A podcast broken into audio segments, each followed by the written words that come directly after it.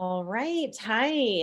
Um, welcome back to conversation um, number two, our second conversation for the three sides to every adoption.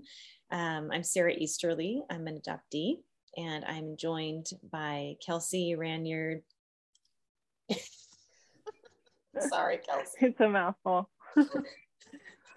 Kelsey Vandervliet, Ranyard, birth parent, and Lori Holden, who's an adoptive parent. Welcome, both of you, and hi. Hi, Sarah.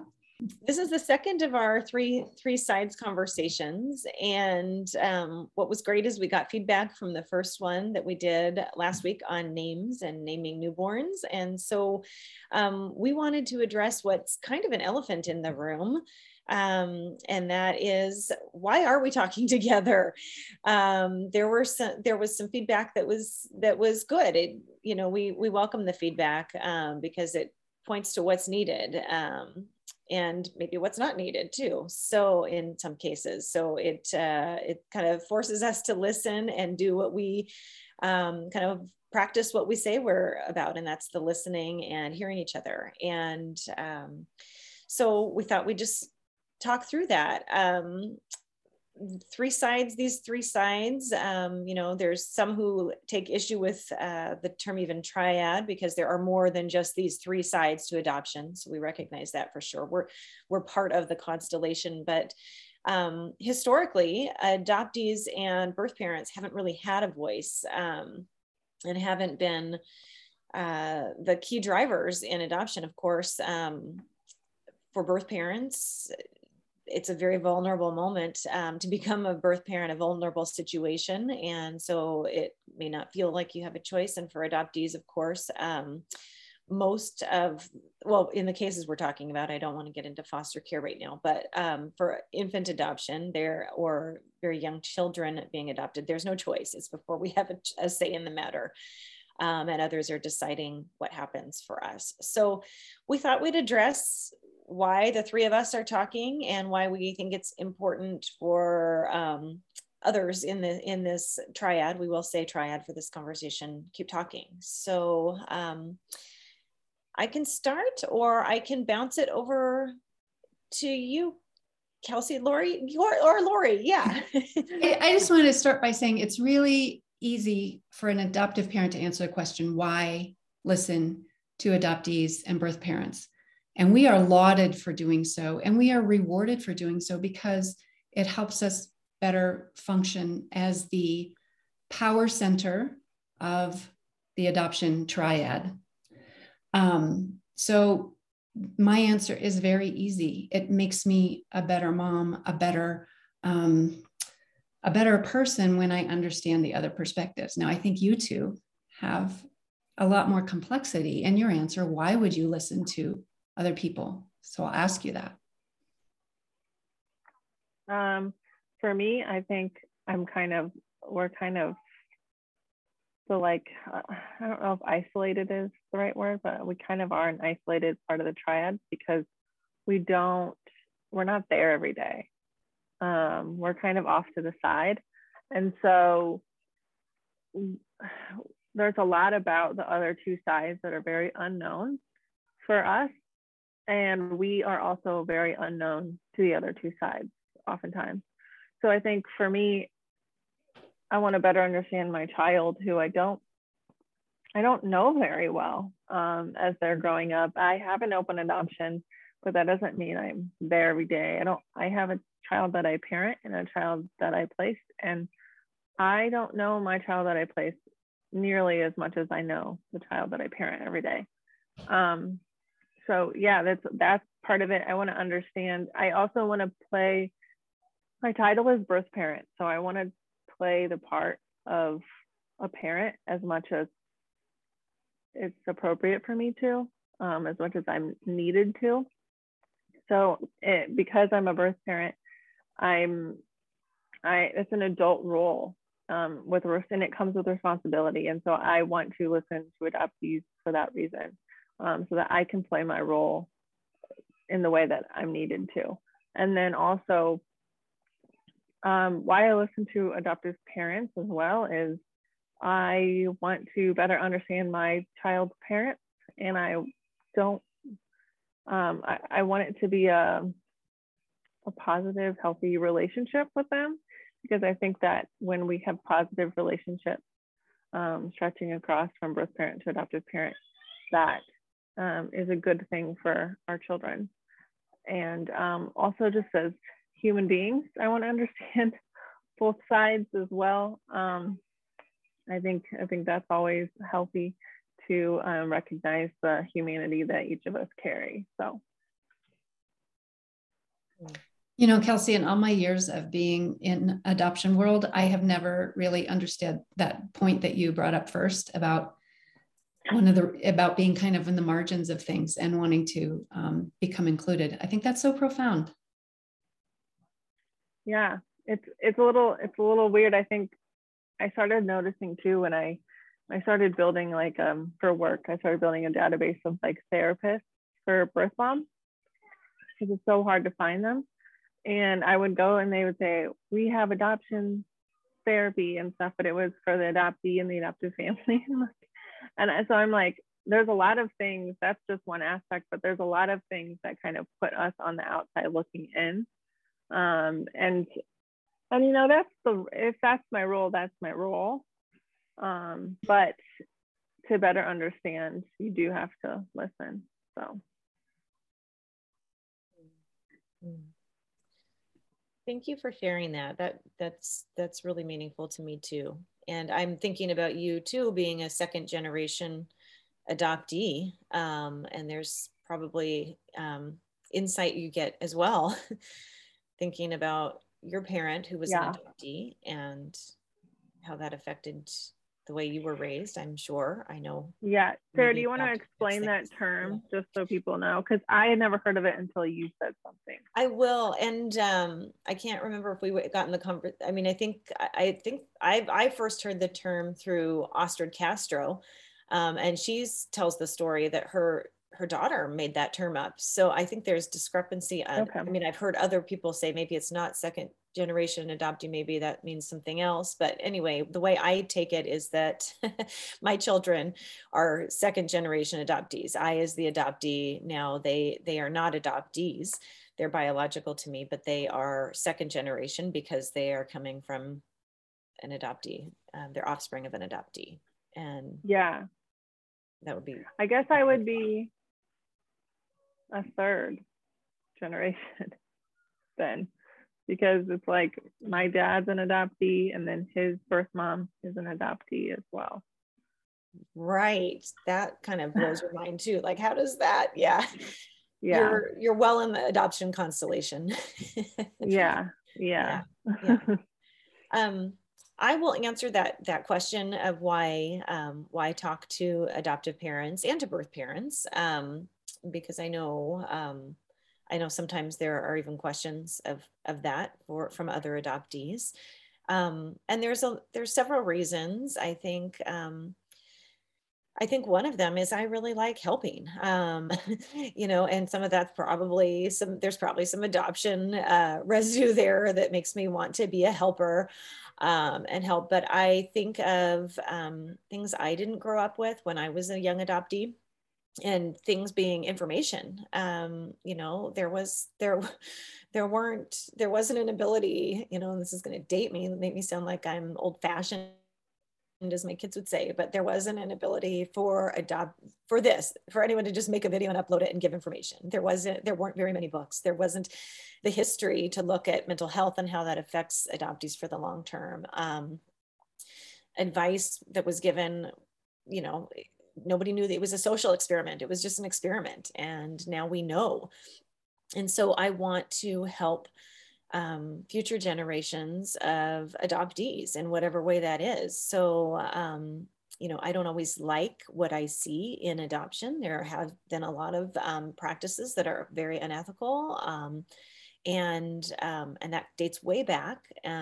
That doesn't to me mean all adoption um, is unethical. And so i'm able to see see the both. And in the meantime we have adoption here and there are human adoptees growing up in families where they need they need support. And so i like being able to help that and offer offer my opinions um, and my thoughts. I'm just one adoptee, so I don't have all the answers, um, and I don't represent all adoptees and all perspectives and all experiences. But um, where it can be helpful, I'd like to help.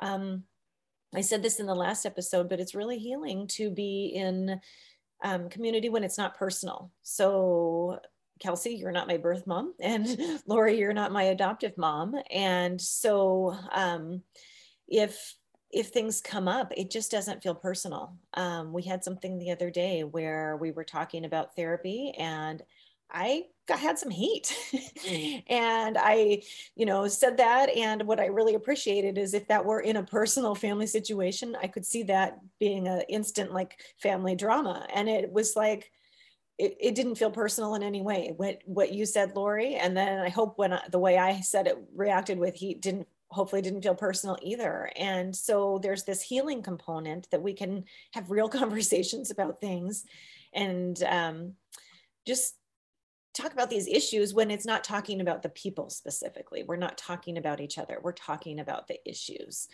Um, so it would, yeah, it's that just feels really healing and it feels healing to be in community with um, when i see it's inspiring. It's inspiring. It would be like putting um, you know a, a, a very strong democrat and a very strong republican in a room and you know it's it, it can these conversations are so so political and can get so heated um, and so it is healing to be able to have those conversations and it heals a part of me that like maybe i couldn't do that in the past for any number of reasons.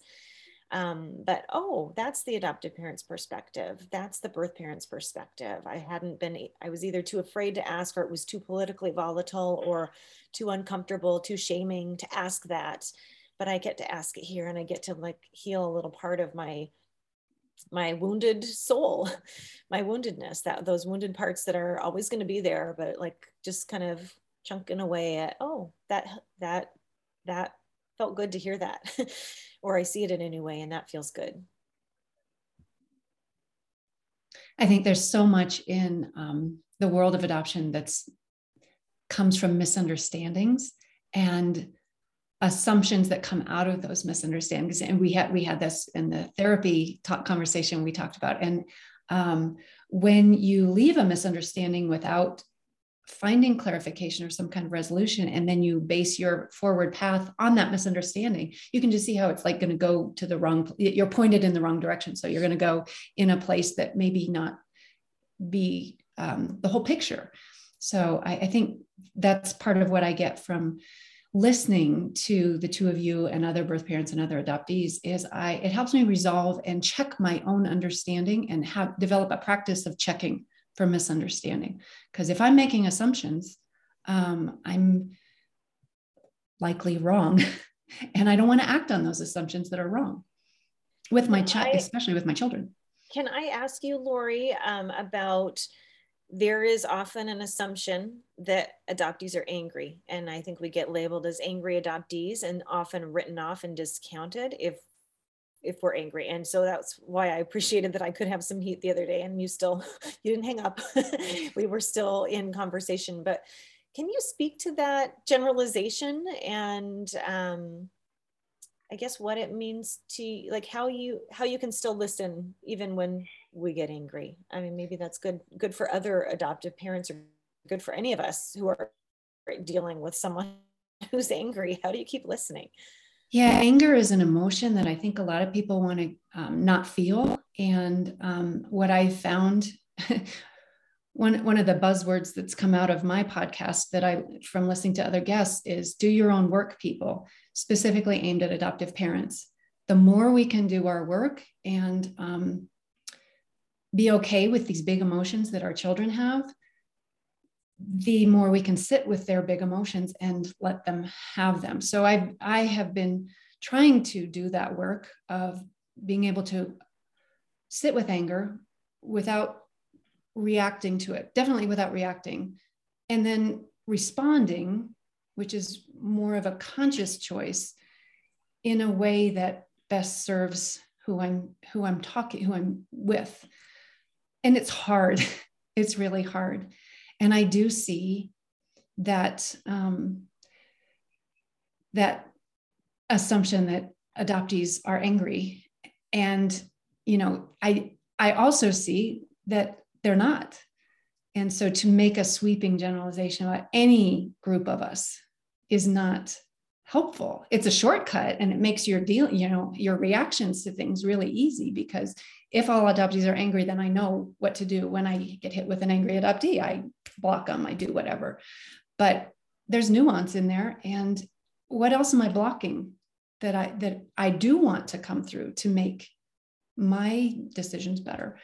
So um I just like I, I just don't you know a lot of people say my adoptive parent was bad so all adoptive parents are bad. And i get that. If you don't feel safe with an adoptive parent your own adoptive parent you can't afford to be accessible to other adoptive parents i get that but it's as untrue to say about adoptive parents being narcissists or control freaks or whatever it is some are some aren't some are even the ones that are are not probably not always like that. They have their triggers and their reactions. And um, so I, I, just think the more we can deal in the nuance and the complexity um, for the situation that is in front of us and not the assumptions that we bring into it, um, the more benefit we can get out of it. But that's a luxury because that means that you've you're feeling safe in the situation. Yeah, that's a really good point. The safety is a really good point, and that came up. Um, that came up a little bit uh, uh, last week uh, for sure in our in response to the last video. Um, Kelsey, question for you. Um, the other day we were when we were kind of figuring out what this topic would be. We were talking about how um, the dilemma, and you touched on this too. I mean, there aren't uh, as many birth parents in conversation, um, and what's how do we get how do we get how do we address that i mean is it addressable and why and how can we get get more birth parents in the conversation i know you do a lot of work in that that arena so you you have you see more but how do we get them more visible yeah i think it i you know i think first and foremost it starts from uh you know the field of adoption um and how they how they're even how they even come to this um, in the first place. How, you know, whoever they call to help with their adoption um, has a huge impact on you know how they how they're going to end up viewing their decision how they're going to end up um, being supported after their decision if at all and so i think the support you know has to start obviously in pregnancy but when it doesn't, it's really hard to get those women in, um, you know, our orbit for community. And so I see women like last year, I remember uh, this happened several times, but one sticks out to me because she's from my hometown and we had mutual friends. And she placed 10 years ago, and I placed uh, almost six years ago now. And um, I had found a support group the same year I placed, not any help with my professional, but I just sought it out. And, uh, but there was more like online and stuff where you could Google things and versus 10 years ago, it might have been a little tougher. But she was like, I didn't even know, like, like they didn't, she didn't even know her title, like that she was a birth mom. Like no one ever told her that's what this is like that's what you become when you do this thing so like she didn't know that. She didn't know that there was a support group which we connected her with and everything but like she just she had no idea. People are like leaving the hospital without information. And so then when that happens it's a whole lot harder to get those birth parents to come and talk or to even like have understanding of what they went through and how it's going to affect them and their child, you know, for the rest of their lives. That is a hard thing though. Like it's kind of like the million dollar question here. Like how do we get more birth parents to speak out? And I think number one, they have to feel supported.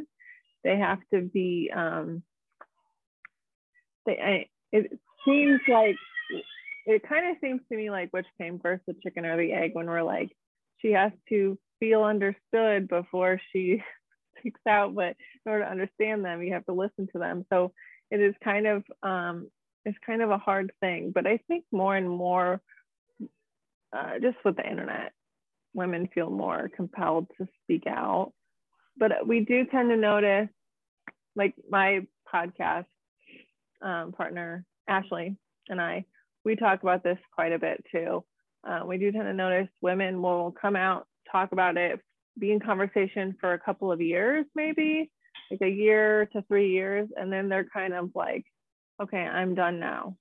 Whatever reason it, that, you know, caused her to do that, whether it was good or bad, whether it's acceptance or, you know, um, backlash or whatever, they kind of just fizzle after a few years. And I'm not really sure if there's one reason to attribute to that, but yeah. What, what you make me think of, Kelsey, is a safe space is key. You're calling it su- supported. And yeah, when they feel safe, when people feel safe, they can speak out more vulnerably. And mm-hmm. if, um, I mean, one of the, um, what you, that you've mentioned before, one of the um, vulnerabilities that a, that a birth parent has in speaking out online is what effect will that have on their child's adoptive parents and what kind of sense, self-censoring do they have to do in order to retain access to their child. Yeah and you know it's also they have a whole other community in their life that if they do speak out online there's always that fear that someone from your family is going to see it or something. It's not to say that every adoptee is a secret because they're not. And and it's obviously a lot more common now to you know share about your experience but there are still people that um like I don't talk to about my adoption. They know it's like we we know that they know, but I don't want their opinion. I don't want their comment. So that's another thing is I see a lot of people make separate accounts for them to be in like a support group online or for them to have like an Instagram account where they talk about their experience because they don't want to share that with certain people in their life. So yeah, it's got to be a safe space. Yeah. And that's one of the reasons why I value what we're doing here and we're trying to kind of share that um, safety feeling um, by doing these videos, put this out in the world that it, it can happen where we can have real conversations, get into real issues, share our vulnerabilities, and come away with better understanding. Yeah. Yeah. yeah. And then go out and be better to each other. So wouldn't that be so nice? it's my utopia, my adoption utopia. It is. Well, and uh, everything is so siloed these days in so many different areas. I mean, adoption is one area, but um, so the practice for other areas, it's good too, right? I mean, like we, mm-hmm. this is what we need more of is this, is this um, being able to hear, listen and hear and stay in conversation. Yeah. Yeah. I will say that like there are things about there are there are aspects about community with just birth moms that I get so much healing from. And some of my best friends over the years are birth moms now because we just seem to understand each other on a different level. But then there are other times where it's like that's too small of a bubble and I need to take myself out of that to gain a broader perspective, get um, maybe advice even in my own adoption triads that like I'm not going to get from birth moms. Sometimes too, you have you run the risk of like you're in that close knit group, like we kind of can enable each other to do things that are kind of destructive. And um, so it's important to listen to other sides just for that reason. So you're not constantly being enabled or enabling others. Like you're, you have a level head um, and second and third opinions. Yeah, checks and balances are in place. I'm so yeah. glad you said that. And the same is true in the adoptee communities. I, I have a number of them, all just adoptees, and it's I, I, would echo everything you just said um, with regards to the adoptee communities. I am so thankful for my adoptee only spaces um, yeah. where you can just say what you need to say. And you've got, even if you've got the different experiences um, with, you know, I'm in um, writing groups with uh, that for adoptee voices, with adoptees who um, male adoptees, late discovery adoptees, transnational, transracial, um, so many different, and yet we still have, we're like, oh, you get together and there's just this common, common understanding. Um, and, and it is really good to also be in other spaces. And I have this community. I also have um, community through Adoption Mosaic, where I'm, I'm together with other other representatives, adoptive parents and birth parents. And it it's really good to just go back and forth between these communities and see the differences yeah.